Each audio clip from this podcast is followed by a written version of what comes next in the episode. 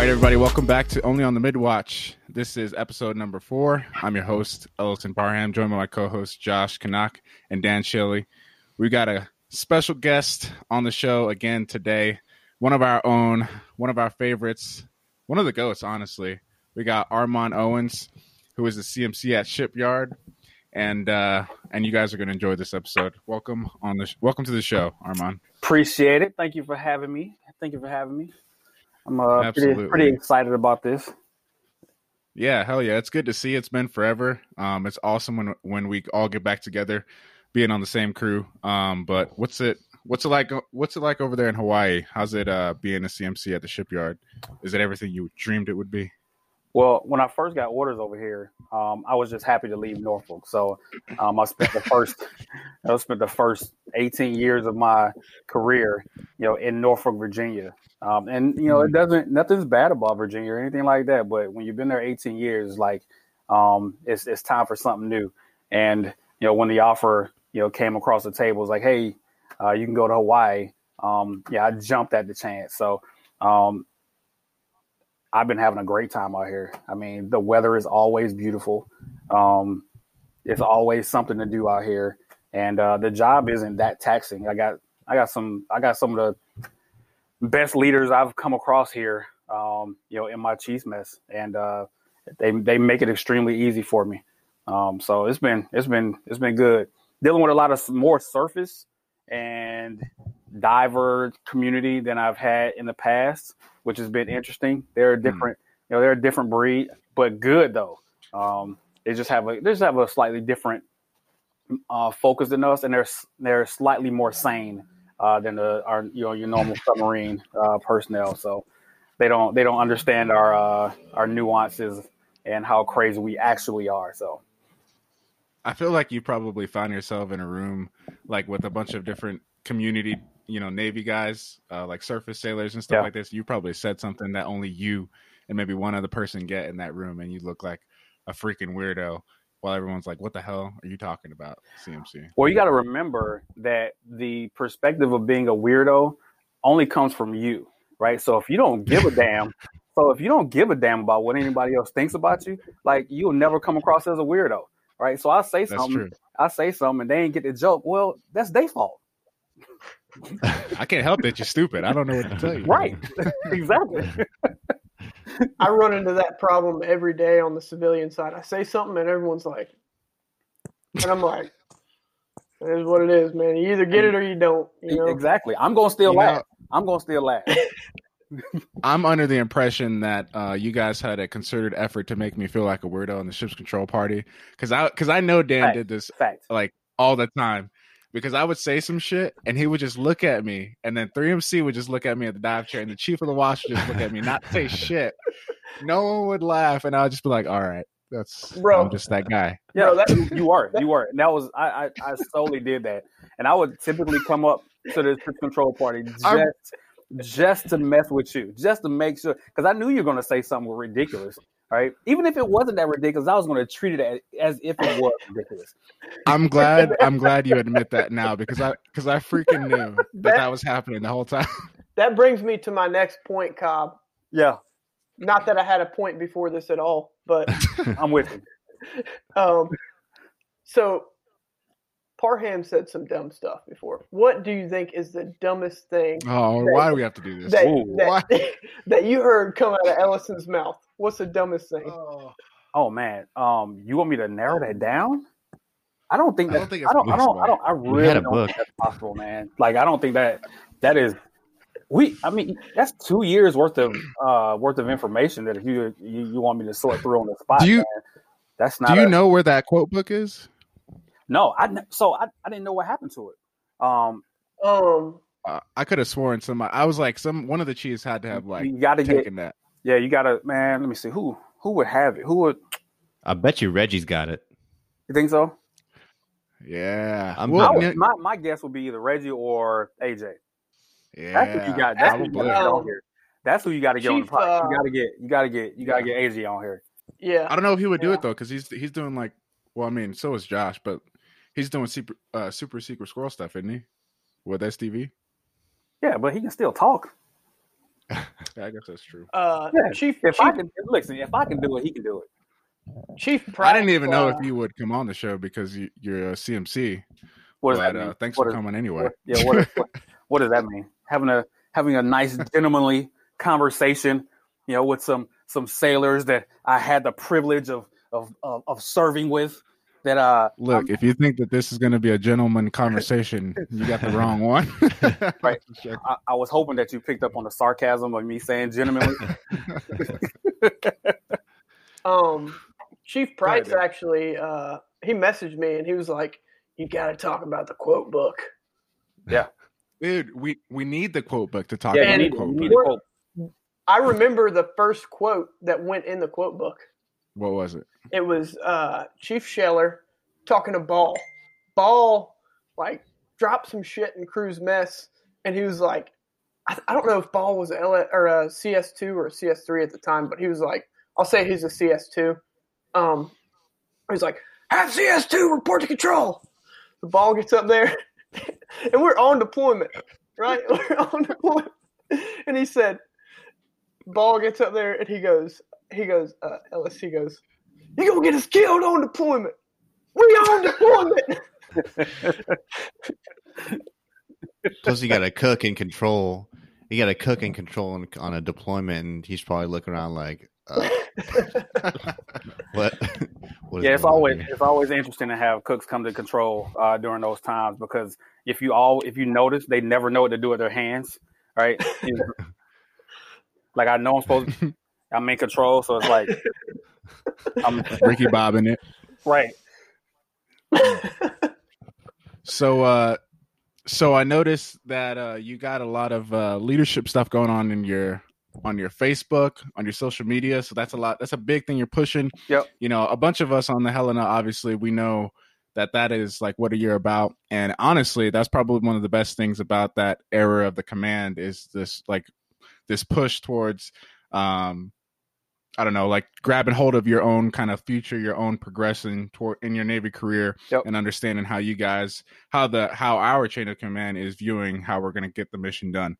Um, but I wanted you to, if you don't mind, kind of like talk about your, uh, I, I guess, kind of like your your origins of like leadership and why it kind of like means so much to you.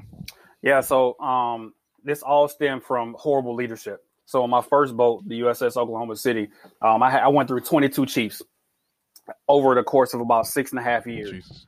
Um, some of them got fired. Some of them had medical issues, um, and some of them just just rotated um, as we were going through this transition in the electronic technician world, where we we merged the the quartermasters and the ETs and the ICs, right? So you had all these different iterations of you know leaders coming in, but one of the uh, my my second chief, um, Chief Crawford. So this dude, man, when I tell you, I will be standing in mid watch, uh, top side. Him and another senior chief will be coming across the coming across the brow, lit as all get out, drunk than a mug. Mm. Um, and uh, you know, so that's how I mean they that's how they did it. And his interactions with me were always negative. Always negative. Like anytime I said anything, it's like, shut up, Owens. You always think you know what you're talking about. Just do what I tell you. Matter of fact, go field day. Like it was it was always that, right? Um, it was it was the worst. And I looked at I started to understand how like that was like affected me as a person. Um, how I how I had you know how it affected my relationships. Just because I had negative interactions with leadership, it affected you know second order and third order uh, parts of my life. And uh, so it was kind of at that point where I realized how important leadership is, right? Because if I wanted to have a family, this is what I'm thinking about at the time. If I want to have a family, I, I can't, I can't, I can't deal with this this crazy, you know, leadership, this crazy lack of leadership, and me risking interacting with my kids and my wife in a negative way just because some jackass, you know, decided to yell at me for no apparent damn reason, right? Um, you know, so that's kind of what it, that's kind of the thing that led me down this. All right, I got to figure out how to do this thing the right way because if I'm gonna stay in the Navy, I want to make sure that the experiences that the people I got the privilege of leading have they their experiences are positive or at least mostly positive, right? Um, I can't promise I can't promise that you know it's going to be always always beautiful. Um, but uh, I can try to make the uh, my intent known, even if it's negative, right? Even if I have to, even if I got to check you a little bit, right? I want you to know, hey, this is from a place of me expecting you to be great, and not only expecting you to be great, but projecting in my head you as being great.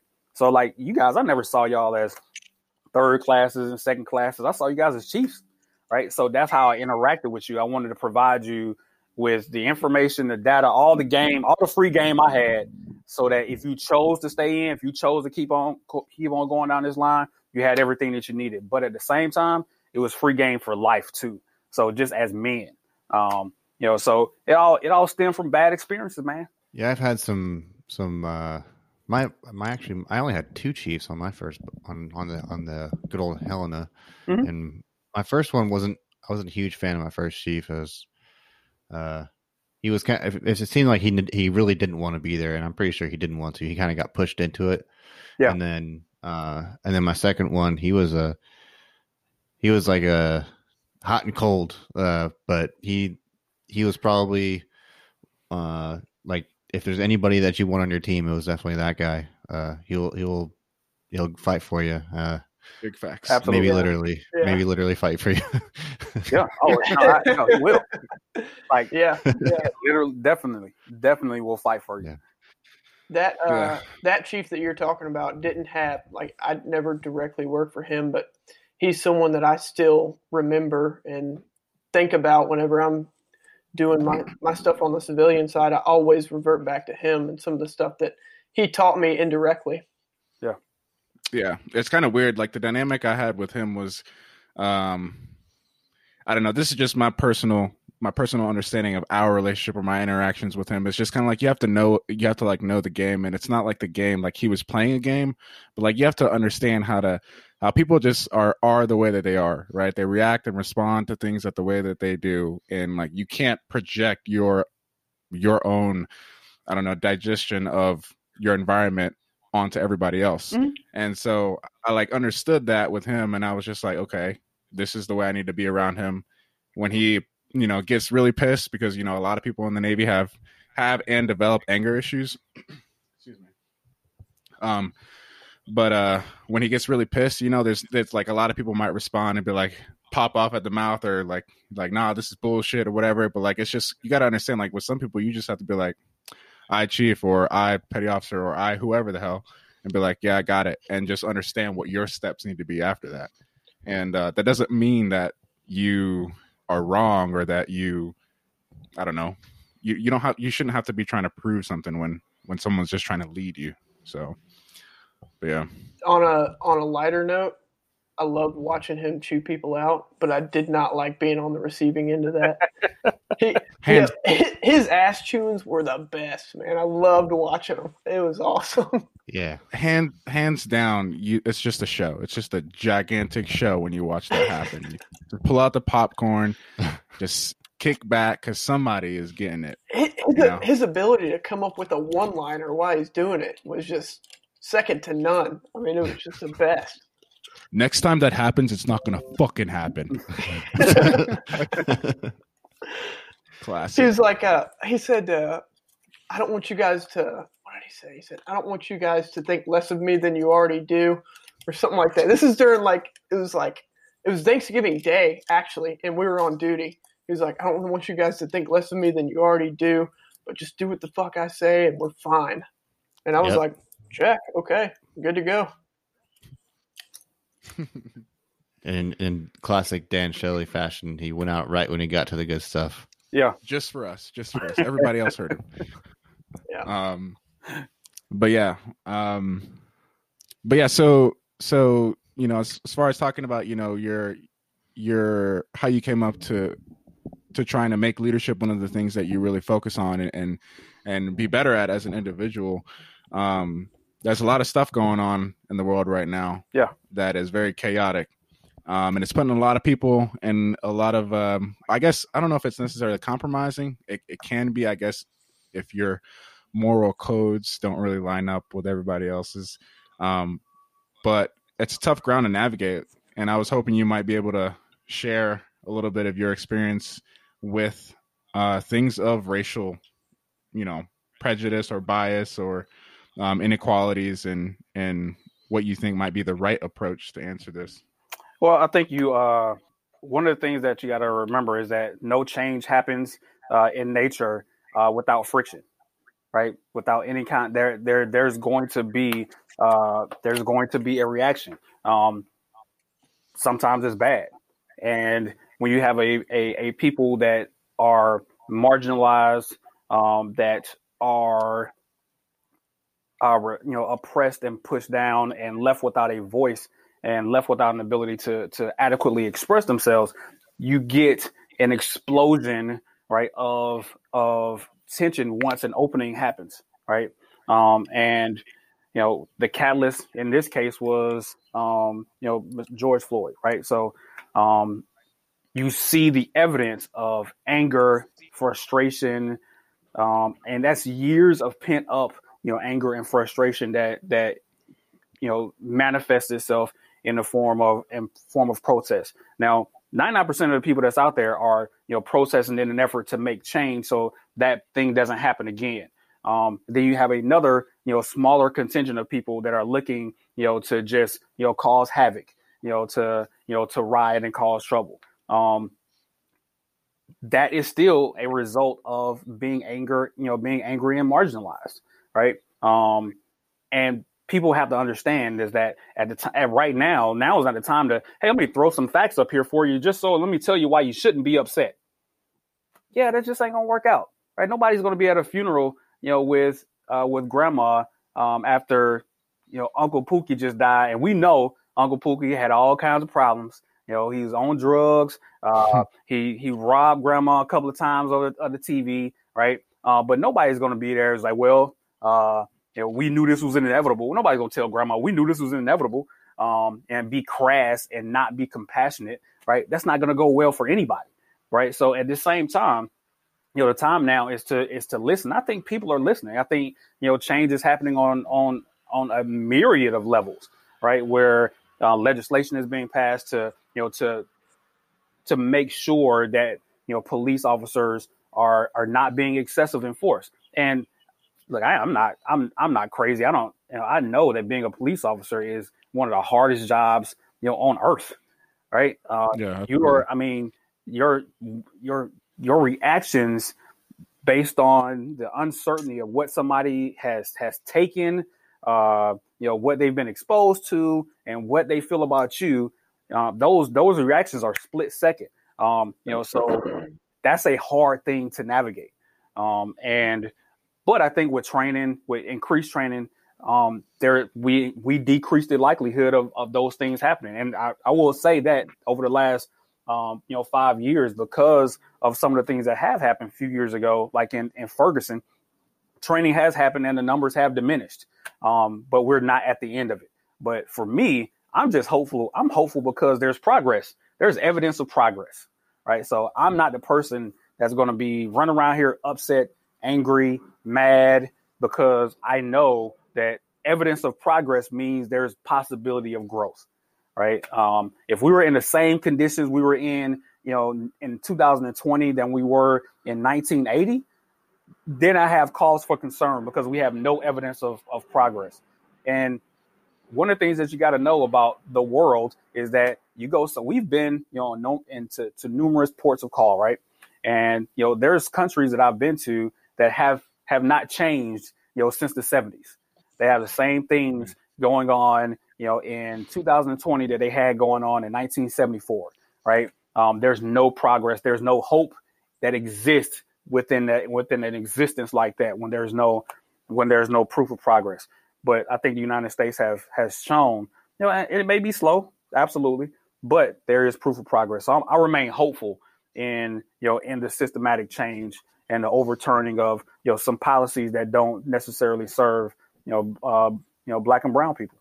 So yeah, I think that's like uh one of the things I was paralleling to. This is just for all the active people out there, the active submariners. It's kind of like uh, when you guys hate to do it, but you do them drills over and over again. Yep. You get that training, them repetitions in. Next thing you know, you finally get the EDMC will grant you that average rating that you've been dying yes. to get. I mean, you guys know. I mean, hopefully you understand um, that it is strategic when we run drills. I, we do not allow you guys to get anything um, above an average, you know, on drills before we yeah. go to the inspection.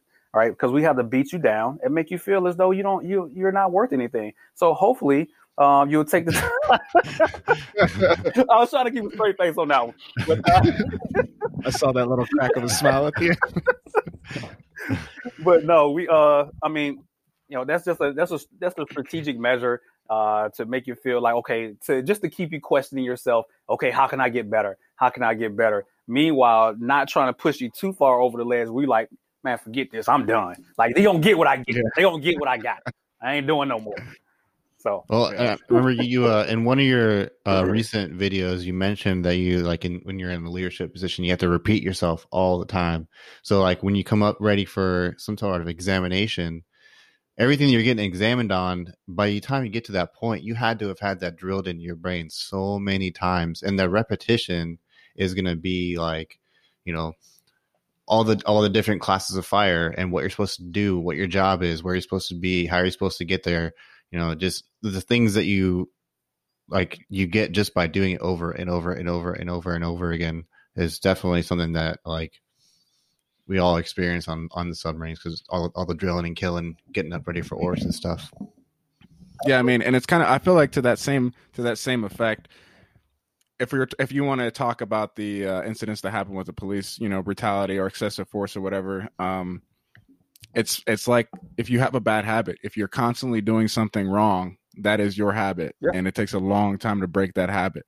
You know that guy who knelt down on george floyd's um, neck and ultimately killed him ended his life um, apparently had a, a record or history of excessive force. And you know if it's somebody who's got such repetitive actions like that then that's what you expect. If the people didn't correct you know, if his command didn't correct that deficiency and train him properly on that to break that cycle, then you know, yeah, that's, so like yeah, you're saying, that's kind of like I'm I'm wondering. I'm like if if he had the proper training, if he had the proper medical training to know that his knee was on his carotid artery and cutting out 50% of the blood flow to his brain, you know, and then once I think once George Floyd went limp and his neck compressed, his the other side of his neck compressed to the pavement. That's the other carotid artery. So that's 100% of the blood flow to the brain.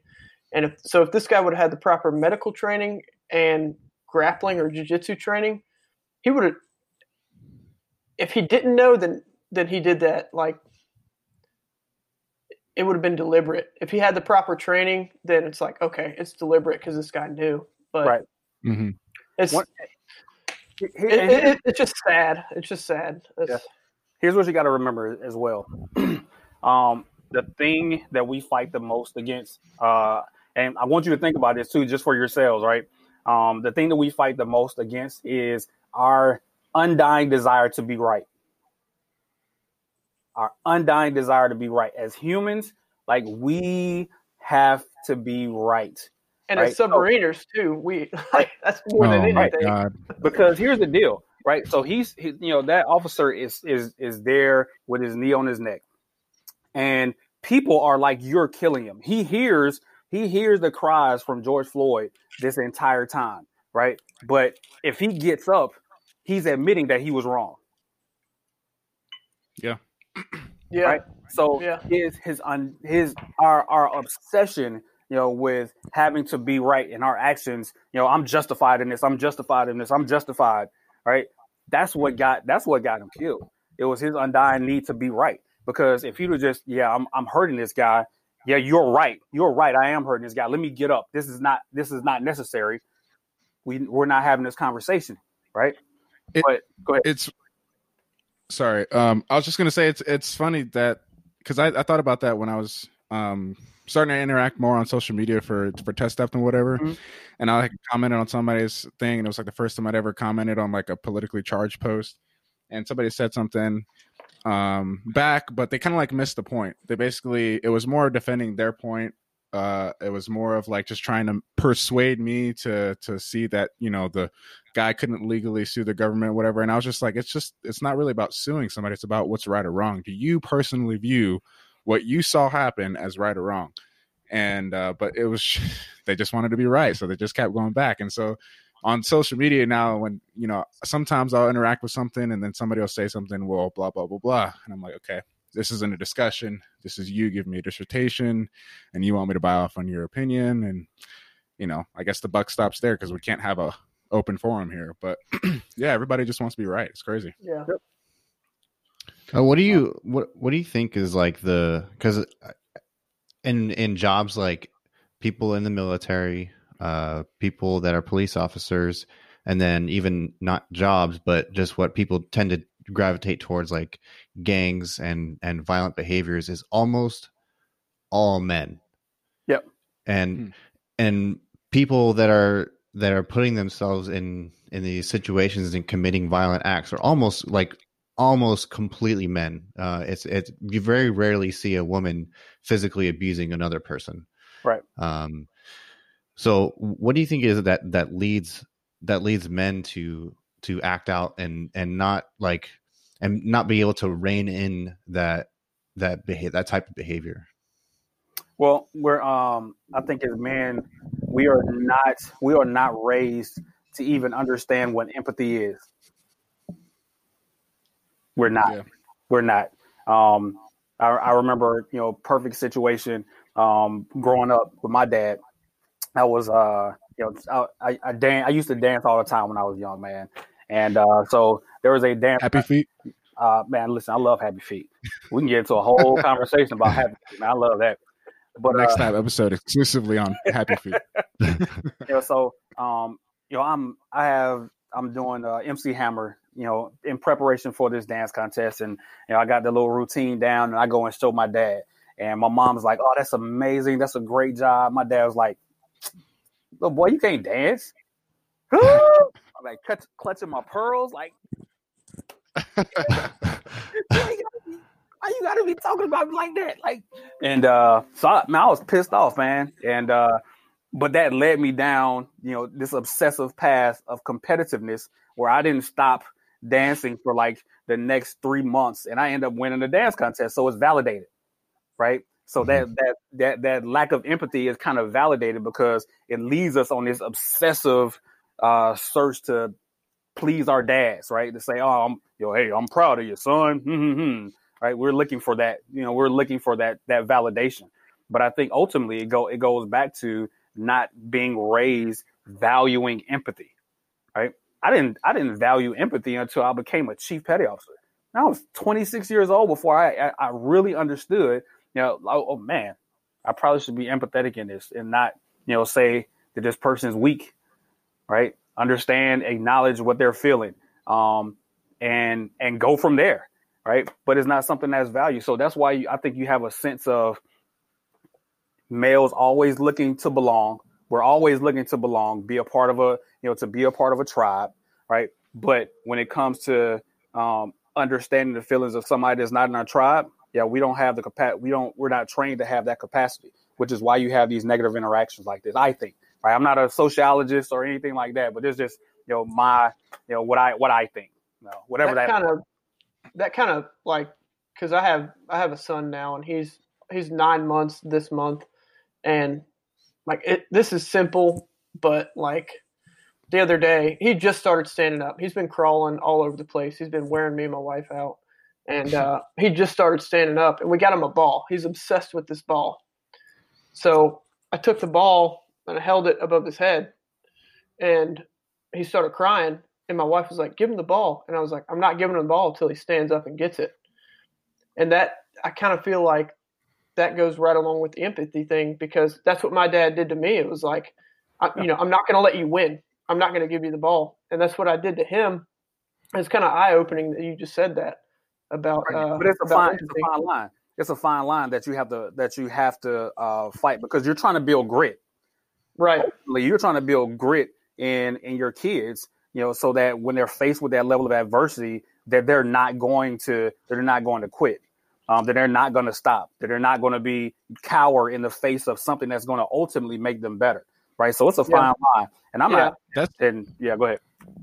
That's hard to that's harder to define too, because I mean, when I had when I was trying to help out some guys in my division on deployment get you know get qualified, like really, really, really trying hard. You know, at first, you know, when you get to the boat and you're a nub, and especially if you're or if you're unqualified, sorry, uh, and you get to the to the boat and you're trying to handle these qualifications, and you're trying to figure out what you know instructions to go to and look up and get all this knowledge for your checkouts.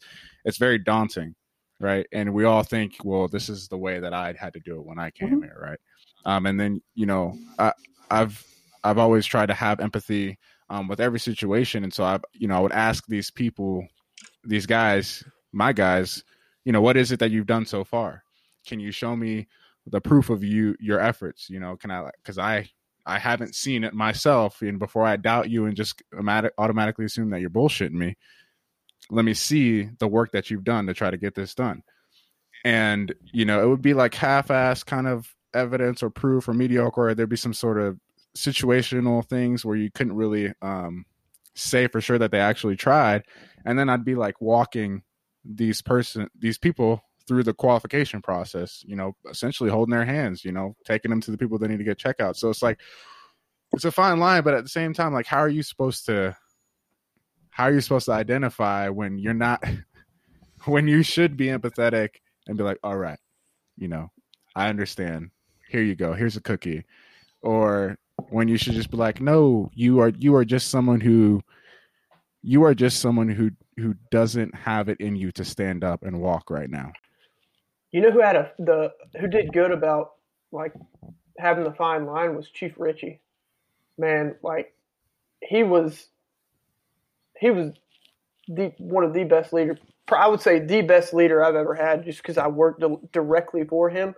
Mm-hmm. Um, he had that line of, "Hey, you know, this is a standard, and this is a standard we're going to hold." And then I remember one, it was Christmas Day on deployment, Christmas Day, I'm like, man, it's Christmas Day. I'm about to go to sleep. But we didn't get to we didn't get what we needed to get done.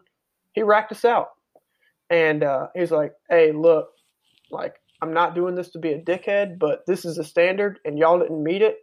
I don't care if it's Christmas Day. We're on deployment. This is what we need to get done. And I didn't take it. I didn't take it personal at all. I was like, check that, chief, and I got it done. And then he was like, all right, we're good. I was like, check, right on. Yeah. Well, I, I, feel like a lot of people get that. A lot of people respond that way, but there's also like a lot of people that don't. And I think what's kind of troubling for me in society is like, how do you reach those people? Because we're we're all a collective, right? We all want to be, you know, in general, we want to be prosperous. We want to be forward moving. Um, but if you're having, if you're really having empathy, then you empathize with the people who don't motivate the same way that you do. The right. people who aren't like, you know, you can't just hold a fucking carrot above my head and expect me to stand up and get this. Like that's just not how I work. So like you know it's it's kind of like one of the weird things i think about with with leadership is is having to reach those kind of people and like what exactly you can do. It's kind of one of the things i have a question about when it comes to education as well. Yeah. We got to um, think about the spectrum of people that you're and that goes back to you know goes back to the original statement about me you know repeating things leadership being about repeating things over and over again. Well you're not saying it the same way every single time. You're saying you're repeating yourself in an effort right to reach the full spectrum of person the full spectrum of of human, right? Because um, we can the, the the cool thing about leading people that look like us and sound like us and talk like us and have the same likes as us is that they're going to respond to the same things that the the way that motiv- the things that motivate us will motivate them, right? And as we progress, right? So you think about, hey, I can lead the person that's like me, and then I grow my leadership and naturally I'm able to lead other people, you know, kind of close to me, but a little bit different, a little. So I'm trying to widen, you know, that spectrum over time, right? But the people that's hardest to lead are the ones that's 180 out, right? I cannot understand. You find yourself saying this. I cannot understand how they even came to that thought process. Like, what are you? Are you serious right now? Oh, you find yourself saying all those kinds of, right? That's like me and Barham in ship's control, man. I'm like, Barham, thinking? All right. But that's the challenge. That's the challenge of leadership. You're looking for those people that that uh, elicit those statements from you because that's That's where you know where you are at. That's how you know where you are on the spectrum of of being able to reach people, right? Because leadership is just a people game. That's it. It's just about understanding and knowing people. Um, and that's where you first and foremost shut up and listen and gain rapport.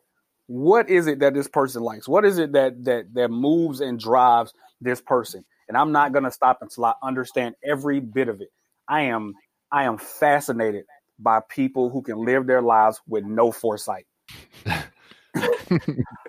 like but for me because i'm a i'm a planner right i'm a i'm a strategist i've you know played chess my whole life that's how i operate right so people who have no foresight that's 180 out for me. So i have a i have a, have a huge problem you know with people that don't do that. Namely my oldest daughter.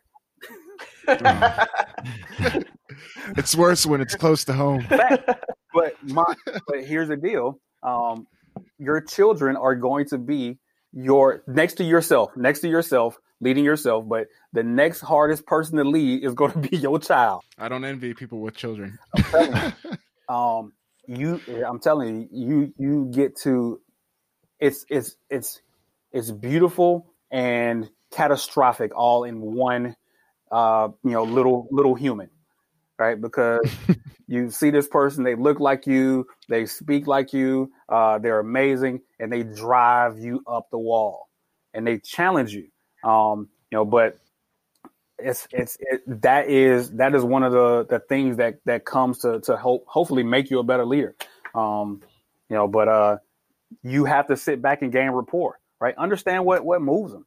Um, that's why I always have conversations that never had anything to do with the Navy with y'all because I was looking to mm. manipulate each and every one of you. No, I'm just playing, but not really. yeah, but really, yeah. Fucking knew it.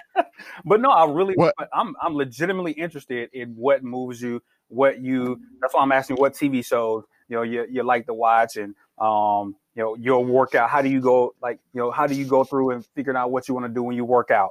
Um, you know Brazilian Jiu Jitsu and, and talking about MMA and all these different you know different things um, that I may not you you wouldn't have known if I was interested or not in it um, because I'm gen- but I'm genuinely interested in you as a person and that elicits you know that level of conversation. And it's like oh okay. And we draw we we draw those consistencies across the board and now we have a connection. Now I can under I can begin to have those deeper conversations to understand where you're coming from, and I can uh, understand the origin of your moronicism. Moronicism. I'm about to look that up. Come on, spell check that's mine. That's mine. That's mine. That's mine. Moronicism. You don't get that, Josh? That's not. That's not for free. Oh. I'm pretty sure he coined it after you. uh, what What was like the do you have a, a, memorable moment where you like saw somebody you're like i don't know how the hell i'm supposed to i know one get it's a story go I, go okay. ahead go ahead. I think it might have been the first field day. You know it was me sarah and gary in uh classic. in, in the head. We're cleaning the head. It and the damn the damn plunger was in the center of the floor and Sarah Sarah was like, he's like, hey Shelly, watch this, and he squatted over the plunger and started like bouncing up and down on it, like he was, you know, you know, using the plunger as a freaking. I'll be blunt, using the plunger as a, a dildo, and then I'm, I'm sitting there looking at him, and then COB walks in the door and I'm like, oh, and Sarah's still going. he, doesn't, he, doesn't see him. He doesn't see him. I'm looking at him, and I'm like, my eyes got so my eyes got so wide, and Gary's eyes got so wide, and we're just looking at Sarah like this. We're like, and Sarah stops and turns around, and we're all like, kind of pause for a second. We're like, oh, oh, and COB just started laughing. He just started laughing oh man! And, I, and if, in my in my head, I was like, Sarah's never getting ahead. Sarah's done. Like he's he's he's always going to be on COB's shit list, and that's as far as it's going to go. Yeah, I, I, recognize you need you need characters everywhere, um, and uh, you know, luckily, being a submarine, you know, being a submariner, man, you, you see characters everywhere. Um, and I had long since you know accepted the diversity of craziness you know that existed within this organization, man. So you know me seeing that Specifically in sonar techs. yes, and, and some things are just funny. Some things are just funny. Yeah. I think I think any listener out there that is not a submariner, if you don't know, just imagine what would you do if you were trapped in a steel tube in the in the ocean underneath the water? Like you run out of shit to do, so you just start bouncing on plungers. on Apparently, purpose. like we are crazy On to choose this. Like we chose this profession, right? Um, I Yeah. I routinely tell people that I just meet because I rarely tell people that I'm I'm on submarines because it always induces a level of intrigue that that elicits ridiculous questions, right? So um, I'm always looking for an opportunity to tell them why I joined the submarine force because I couldn't swim and I didn't want to get eaten by sharks, and if a submarine goes down, I just die. And man, the look that people have when I tell them that, um, it's just like, um, oh, just mortified. It's Just it's over so fast. mortified. Yeah, it's like, you got, you got, you got any more questions? Nah, nah, man. I'm, just gonna- I'm just gonna get some cheese and crackers, man. I'll be back. Yeah. I tell, uh, I try and tell guys I work with, you know, uh, they're like, how, how, what was it like being on a submarine? And I'll, you know, I'll tell them stories and stuff, and they're like, dude, there's no way I could have done that. And I'm like, dude, you run into freaking burning buildings, and you're trying to downplay it. Come on, dude. Like, dude, I I met a, I met a SEAL when I moved to Norfolk, Virginia. Uh, when I first like got stationed there, and he was a SEAL officer, and he was just like, "You're on submarines," and I was like, "Uh, yeah." And he was like, "How the hell do you guys do?" Like, I could never. And I'm like, "Bro, you go into gunfights, you go." d- Jump out of planes on the reg. You don't know if you're coming back home, and you're saying that you wouldn't go on a submarine. That's like NASA That's- uses the freaking guidelines to operate their space shuttles off of the same guidelines we make That- submarines. That's almost almost across the board. The the response I get every time I tell someone I'm I I work on a submarine, they're like, I couldn't do that. I'm like, yeah. well, I wouldn't have thought that I could do it either until I was there one day. I just showed up and well, I guess I'm on a submarine. Oh, here's here's a good one. Uh, what was what was your first what was your first uh experience like on a sub? If you, if you can remember it, I know you're like hundred, but Yeah. Still got a good hairline though. Mine's going away. still, still trying. I'm still Right. trying. Um, bro, I can, I can see the waves, man. I can see the waves. yes, wave check. Oh, yeah so uh my first underway well I, so just my first time showing up to a submarine um i'm i'm super excited got my whites on and i go across the brow and my my chief sees me and he's like he's like you the you the new guy? Like yeah. He's like yeah go down co- to control as if i knew where control was. Um and then i meet my i meet my my lpo he's like oh you're the new guy. He's like how much how much do you weigh? Um i was like you know 145 150 he's like oh perfect. I got the perfect thing for you. Hey uh you go straight back there there's a thing called the fan room. Open that door. On the inside of that there's a bucket of water a sponge. Hey go climb in the outboards and see how far you can go. And i still have my wife, so i'm like but it, i got my i'm gonna mess up my unit. He's like oh i'm sorry. Did i did that sound like a suggestion? Go do what i told you to do. Roger that. So my first experience on the submarine, I'm in the outboards in the fan room, uh, just seeing how far I can go. That's, so, that's fucking up up. your dress whites. Yeah. Oh, oh, they were they were done. They were done. Um, my first underway, we had a uh, you know, it was we were getting we were getting ready for our oars, you know, so we're doing drills, and obviously I have no idea what this this you know this is, and uh, you know, I'm just waiting, and we we dive, and I'm in the rack when we you know my first dive, you know, first dive. It was like dive, dive, and I look up, just kind of take a down angle, like, huh, huh, cool. All right, I'm going back to sleep then. Like, Yeah. Well, that I'm was pretty, uh, anticlimactic. like, it was like 'cause I'm thinking like okay maybe something like and that's what people think about submarines as though it's going to be something exciting this you know dramatic thing it's like and that's what submarines is nothing like you die I'm o- and we go down and it's like I'm on a building that I can't get out of like whoop de doo let me go eat let me go I hope we don't run out of freaking uh, whipped cream you know whatever Do a salad. or coffee creamer. on a uh, on a side note, I'm pretty sure uh, ETV2 Keller's still asleep in control. that's a fact Oh, hands down, hands down. Quartermaster sounding. of all the people that I thought was going to get out of the Navy and is still in it. yeah, he said it so many times, bro. He said it so many Dude, times. Dude, I roast that guy on Facebook all the time over his freaking tattoos. it amazes me. It amazes me that he's still in because, like, he, I mean, he when he he had his issues, and uh, he all but assured me, "I'm once I'm I'm out of here, I'm done. I, I'm glad I'm getting out anyway." Like, yeah, whatever, dude. Okay, well, Yeah. He loves it. He loves the Navy. Everybody always called me the command boy, and I was like, I told, I was like, hey, I'm getting out, and everyone's like, bullshit, you'll stay in forever. And Keller's like, I'm getting out, and everyone's like, yeah, I believe that. Yeah, what amazes me about the idea of uh, submarines is on the movies.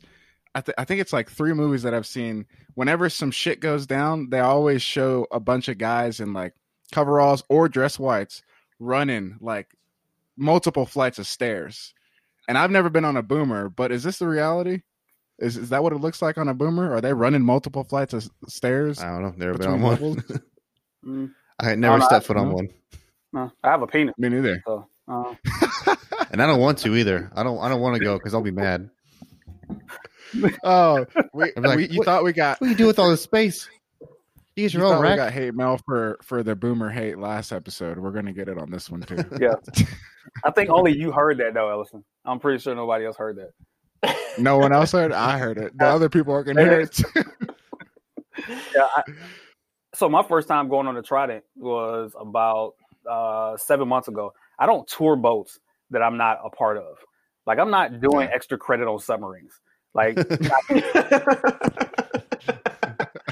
like that's not a fucking thing. all right? well No, said. I'm already well here until 2000. when I was in sub school, they're like, "Hey, you want to go down to you want to go down to the boats and go check them out for what? It's inevitable. I'm not. Why am I rushing to this? Yeah, right. I don't. I don't have. I am not the typical, you know, Navy, you know, submarine master chief or whatever. Because most of these jokers are like locked in, super hype about this, and I'm just like, yeah, this. I mean, it's pretty cool. Um, you know, but uh, I just hope I got some, you know, more peanut butter when I get home. Like, Yeah, exactly. I got a job to do, but I'm trying to make it home to dinner. So Yeah. what are we really doing here? exactly. So Like- uh, on- Two K season's not gonna play itself. on the uh, on the podcast we did with Sub Brown, I don't know if you listened to it. I did. I uh, I said I said uh, when he was talking about going out to dinner with you and uh, uh, I said, man, they're both bougie as fuck. Yeah, you and But- Jason. but, but, Yeah. but you know what? I, There's truth to yeah, that, there's he truth knows it. it. Yeah, there's truth to it. And it wasn't an insult. It was not an insult. It was. I was just like, you know, they're bougie as fuck. Because, I mean, that. You feeling I, I, you feeling bad there, Dan? You're feeling a little bit uh No, you know what I feel bad about was uh, uh, Jay Pitty posted a picture on Facebook of Chief Jones and COB Owens, and it said I can't remember what it said about two studs or something like that. And I said two of the most in- influential leaders I've ever had talking about Chief Jones and COB. There's three of And them.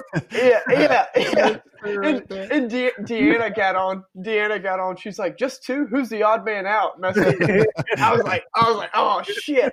I was like, "Man, I should have, I should have thought that out, man." And uh, and then I just said, "I'll keep you guessing." and then and then uh, Jay Pitty got on there and he said, uh, he said, "Savage." Dot dot dot. And I was like, "Shit!" And I got on there and I typed up this whole explanation. And I was like, "You know what? I ain't gonna send it. I'll just let him. Uh, you know, Just let it- whatever." just let it be. Just Right. let it ride. that's right. Yeah, I am bougie. Absolutely, I own that. I Hey, you, own that. you see this shirt, COB? I'm bougie too. I'm bougie. You pulled too. that out of the dirty laundry, Dan. bro. I don't even. look I think I got this at Goodwill, dude. Honestly, you look like a Daytona Beach version of Charlie Sheen right now. That's I don't right. even know who That's purposely buys a shirt that looks like that. dude. I, I'm telling you, I got it at Goodwill. You got it at Goodwill? No, I, my uh, my wife got it for me. Ain't nothing wrong with that. I was gonna get hype about that. I don't think I buy any of my clothes. My wife buys all my clothes. That's how it mature. That's how. That's how it happens, right? Yeah, But look, there's a there's a time when it changes, right? So you're gonna go once you get to about forty, um, you'll go through like this midlife um, thing where um, you don't care what anybody else thinks, right? It's a beautiful place, right? So perfect example. I just spent 170 dollars on about uh 10 t-shirts, right? Um, Teespring just had like this huge sale on a bunch of vintage throwback t-shirts or whatever, and uh, I just bought like ten of them um, on just a ridiculous rant. And uh, all I wear now is t-shirts and shorts and and J's or you know Air Force Ones um, because I don't care anymore. I used to like try to be nice. My wife bought some nice shirts for me, nice you know nice fitting suit, you know because she want to you know want to see me look nice. I don't care anymore. Like I'm not going anywhere. Like this package is like like I'm the full package. Like you can't get you're not getting nobody like me anywhere else. I'm going to go get some t-shirts and some shorts, and that's it. I'm established. Do you see me? I'm done. I'm done. What? I'm done. That's my that, that's my repertoire: t-shirts and shorts. That's it. That's what's Dennis Stroman. I'll be there one day. Are you uh, are you, you getting out at 20, or are you gonna keep it going? I thought you were past 20. Oh, right? I'm, past, I'm past 20. I'm at 20. Yeah, yeah I'm at 20. Oh, I'll, be, I'll be 23 in July. Um, so is this it for you? No, no, no. No, he's gonna be a MCPON. That's that's ridiculous. Um, but uh, I, like Ethan Keller, Ethan Keller. I'm getting out of the Navy. Nope, I'm gonna go be MCPON. No, I'm, I give you give you a real. So my next tour is Squadron One, uh, CMC out here in Hawaii, and uh, after that, I have no idea what I'm to do because that will put me at about that'll put me at 26, you know, 27. Mm. Um, so I don't know what I'll do after that, but uh, the whole MCPON thing is is and that level is out for me because my kid, if I so say I stayed in, you know, to to try to aspire to that level, right? The the amount of travel and staying away, you know, from my kids and from my family at the most pivotal time of life when they're going through high school, um, I will miss so much because I'm out traveling and doing all these things, and I'm not willing to do that. Right? Yeah. Not like because, the, yeah. I feel like the MCPON is almost like a politician. They just always always got events to go to. Always gone, always yeah. speaking. Um, and I'm I'm not willing to to voluntarily do that and take myself away from my kids unless my kids can come with me, which is you know violates all kind of ethical uh, protocols associated with the military, and I'm just not willing to do that. You know, so yeah. that's the, that's the real reason. Um, do I think I, I could you know could ascend to those those levels? Absolutely. Like I know how dope I am. Like it's not you know I don't really deny that. Um, you know, but I just don't have any desire to. You talking about practice? I think uh, I think I think we all know that you got what it takes to be the fucking MCPON, and uh, I appreciate it. yeah, we we all know that because uh, yeah, yeah, you, you, were you were a diverse leader, and uh, and you you said things to me that I still think about on a daily basis. One was when I was thinking about getting out of the military. I, I think I, I was thinking about getting out. I think I said I want to be a fucking cop or something like that. I don't remember. Just something safe. And then you said to me, you were like, kind of, you were just like, huh, I took you for more of the entre- entrepreneur type. Yeah. And I didn't, I didn't think about it right then. And I, but like as time has gone on, that rings in my head every day. And, hmm. and I just started business. Like everything, I just told these guys today, everything came to fruition today and it's kind of funny that we're doing this podcast today because you know I, I started my LLC, I got my insurance, I bought all my equipment, and it like it's weird that we're doing this podcast today. Um, and you told yeah, and you told me that we I don't know where we were if we were on deployment or or underway, but uh, yeah, and I, I still think about just that simple line. Huh? I took you for an entrepreneur and it just it's it's weird how how things happen. It's like that line out of movies when the when the guy like was walking away and that kid's standing there in the parking lot and he's like turns around slowly. He's like, "Hey kid, catch!" Yeah, just like yeah. something to him. Yeah, yeah, dude, it's crazy. It's crazy. Uh, yeah. yeah. So that so uh, on the note of that MCPON thing, I've been I've been curious about this, and I guess I, I could ask you or or um Jason, but um do you think that the portrayal of like uh you know if you've seen space force on netflix or like that movie with brad pitt where he plays like the general good to be black on the moon it's good to be black that was when she said that i was dying i was dying Love so hard that was my wife is making anyway that says it too so uh I'll, I'll tell you what if if if space force comes out full force I'll be the first one on the list. I'll tell you that right now. I'll voluntarily send myself to outer space. I'm that crazy. But um, but do you think that's pretty accurate though? The way they portrayed like those the uh the generals or the um those people on high, that high up. It seems like they're. I can only imagine. This is when I empathize. I can only imagine how freaking just wound tight they must be constantly in just this pressure cooker of dealing with so much responsibility, so many decisions that they have to make, and like very little time to do anything and give it to their you know attention to their family and and, and relationships. But is that pretty accurate even at like the MCPON level? Uh, yeah, right. I mean, you are only. So, have you ever heard of channel theory? I don't know. Channel don't theory. so. Channel theory is, uh, you know, it's more prevalent when you're talking about how you know talking about current amperage, you know, in, in uh, you know, in electronics. Um, but as it pertains to to people, you can only give you know so much energy, you know, to to you know to one thing. You can only divide yourself, you know, in in so many different ways, right? So if I'm given, if this job that I'm doing, uh, I'm leading the, the entire Navy, and you know it requires seventy percent of my energy, right?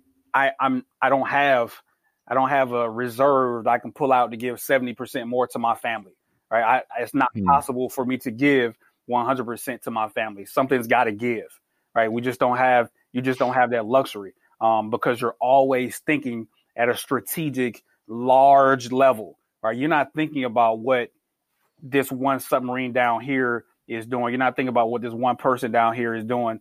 Um, you're thinking about how all these things matter, not just right now, but in 20 years, in 10 years, in five years. Um, so that strategic level of thinking, uh, yeah, it absolutely affects families, right? So the entire family has to be on board when you're when you're going to that going to that level, um because that's a hard thing. If it's if it's just you, um, and you think, oh well, I'm you, I'll be home for the recital. Yeah, no, you're not. No, you're not. You know how many times I told my wife, I said that, hey, y'all be home. T- yeah, I'll be home today about you know at about fourteen hundred. Yeah. Every That's- single time I say it, something comes up.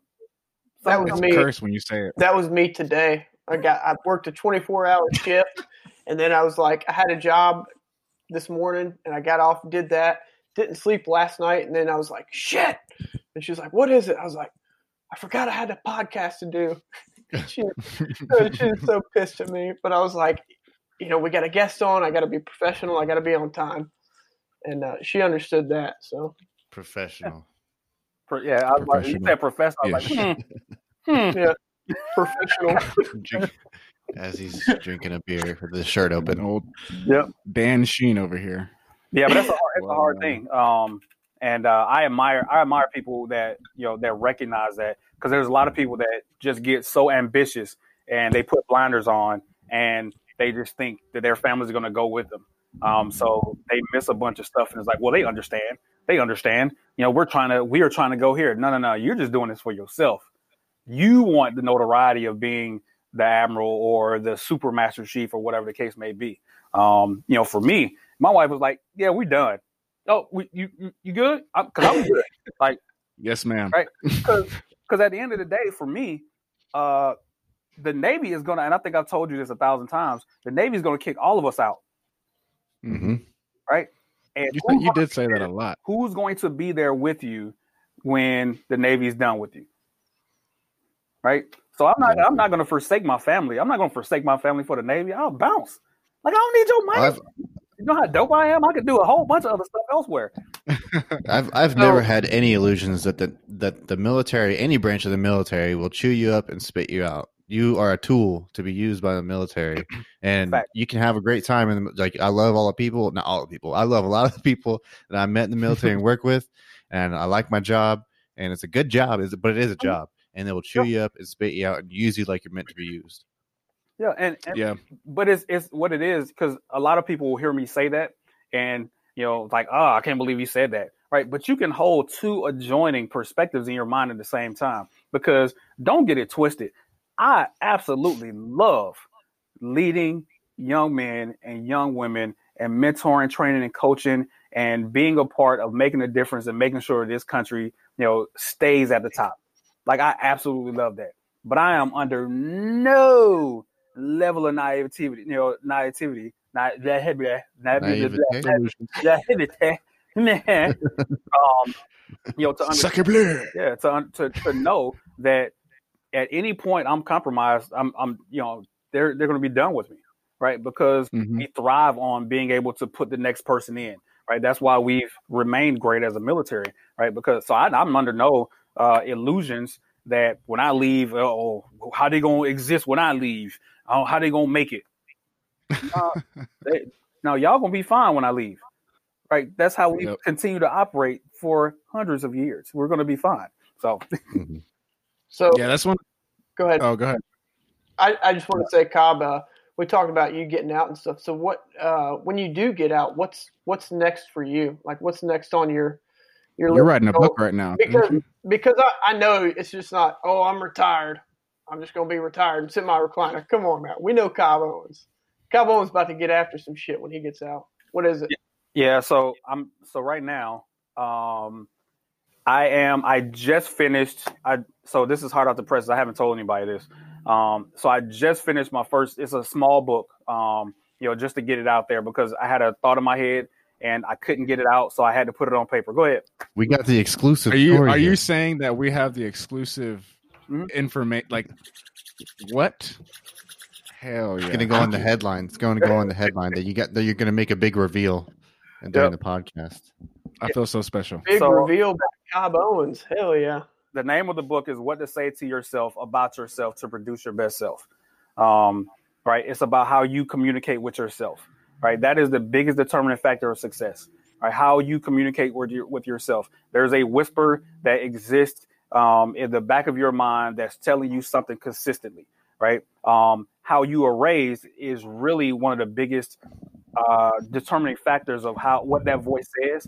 But a lot of times when you mess stuff up you ever said, man, I always mess this up. I always do this, right? These definitive statements, these definitively negative statements, you know, that you say about yourself, they define what level of leadership, what level of success you have in life.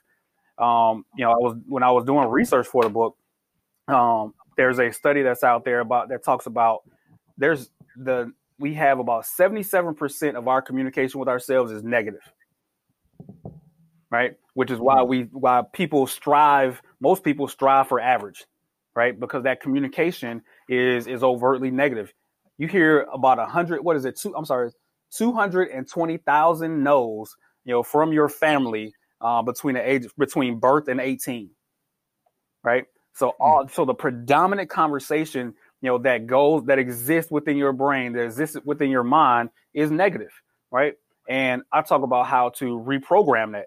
Um, I talk about some of my experiences in the Navy that some information that I was given, you know, that and some of the practices that were given to me that helped me uh, to kind of silence, you know, that negative voice and and make it empowering. Vice being so negative all the time. Um, you know, so yeah, that'll be out here pretty soon. Uh, we're finalizing what the book cover looks like. We'll send that out. It's, it's small, man. It's like you know the last count is like 37 pages, but I wanted to get to the point. I could have made it like 120 pages full of fluff, but I was like, I'm not going to do that. I'm just getting in there to the point, and this is what I did. This is how to do it. You know, if you need if you need a build up, don't read this book because I'm just getting to the point. So our uh, so we got we got the what is the new book, the why. Uh, where can people find this book when it comes out? Is this just going to be like a word of mouth, or are you going to put it on Amazon? Like, where's it? Where are people going to find this thing? Yep. So I'm going to so I'm going to print 100 copies and sign them and number them, um, you know, and, and give those away. I'm also going to put them on Amazon for probably a price point about 3.99. I just want the information out there, um, and uh, you'll be able to purchase it from my website as well, theunsungleader.com, and that'll be the first book um, that I release. The second book that I'm going to release is called. I'm not going to tell you. I'm just playing. I'm not we almost got Oh. two, we almost got two scoops. in Oh, one, Yeah, dude, I was excited. one interview. So can we get a promise though? Whenever you do go to release that next book, can we be the the exclusive drop? Can we be can we be the first folks to know? Absolutely. Nice. There it is. We got the commitment. Hey, you know, you said something about the the book being short, but like one of the best books that you ever gave me was very short, and it was um See, this is the kind of leader you are. Like, if you guys are out there, you don't have leaders out there giving you something to read to better yourself. You need to you need to check your leaders. But anyway, um, you gave me a book one time. It was called The Noticer. I think it was nothing but like a hundred hundred something pages long. Dan read that book too. Dude, I and just bought it. um, I just bought it. oh, you did? Yeah, I just bought it again and read it. I, ha- I keep it in my locker at work. Yeah, I think about that book all the time. Yeah, Now, hey, Armon Owens, Dude. y'all, y'all heard it first. that dude, that, I give that people the book all the time. I give I give that people the book. I give that book to people all the time. I give it to my wife, I, and I just bought it on uh, on uh, not on Amazon, but at Books a Million. Um, Hell yeah. yeah, it's a So- great book, man. Yep. So I, So it's I have three books coming out this year. Three of them coming out. So okay. Three books. Like, wait, you already got the da- the dates? Are they all done? Or are you still working on them? Or I'm still so I'm finalizing. So I'm finalizing the design of of the current book. I um uh I have the framework and most of the words. I just have to put all the stuff together for the second book. Um, right, right. and that one is more about managing your physiology um, uh, when it as it pertains to leadership because people don't think about their physiology. People don't think about you know how they feel and um, you know how you how you carry yourself and how that affects who you are and how that projects out. Um, so i'm going to be talking extensively about that but the the main book is the unsung leader the art of invisible leadership. So that's the main oh book. yeah. that's the main book. That'll be out by the end of the year Well, damn, Armon, it's been it's been a pleasure. Good to see you. absolutely Good to have you on the show. It's good to catch up. i thought you guys were going to We got to get you on. I thought I was gonna use this as an opportunity to kind of, you know, uh, throw some shots at me. I was, I was ready. I was ready. You know, I thought about it, but I was like, he'll come on again. Hey, you remember that one time that you? Yeah. Yeah, exactly. I want Man, you to I, tell everybody what you did. I, I, You're don't, safe yet. You're not safe. I don't I don't have a I honestly don't think I have a shot to throw at you. I can't think of one shot that you know because, and honestly, it's not like I think it's just the fact that when you go through something is shitty. Not to say that the submarine force is shitty. It's just hard. Yeah. You know, Mhm. and in order to make a diamond, you need pressure. Um, but looking back, I just I just think about the good times, man. Yeah. And I mean, yeah, you jumped Pretty everybody, you jumped everybody's ass, uh, but it was always deserved. And if so, if someone has something bad to say about you, it's probably because Probably because they're pieces of shit. yeah, right. I wasn't gonna say it, but you Just say said it, Dan. If that's what you feel, just fucking it. say it. All right. Yeah. Look, I embrace my civilian side. All right. Like I, I, I don't have to answer anybody except myself now. So. You see my hair and my shirt, man. I'm all civilian right now. All right. Well, hey, Armon, thanks for coming uh, on the show. Absolutely. Um, like I said, uh, I, I can't wait to have you on the show next time. We're obviously a brand new show, so we got a lot of a lot of room to grow. But um, yeah, it's been great, Yeah, I appreciate and it. uh, I appreciate it. I'm good seeing good seeing you guys do well for yourself. Um, I'm excited for where this goes. Um, and uh, yeah, I'll be I'd be delighted to come back on here and uh, you know, and uh, shoot a breeze with you guys again. So yeah, definitely. cool. Heck yeah. All right. Well, this is uh, Ellison signing off. Uh, thank you guys for coming back and listening to uh, only on the Midwatch podcast.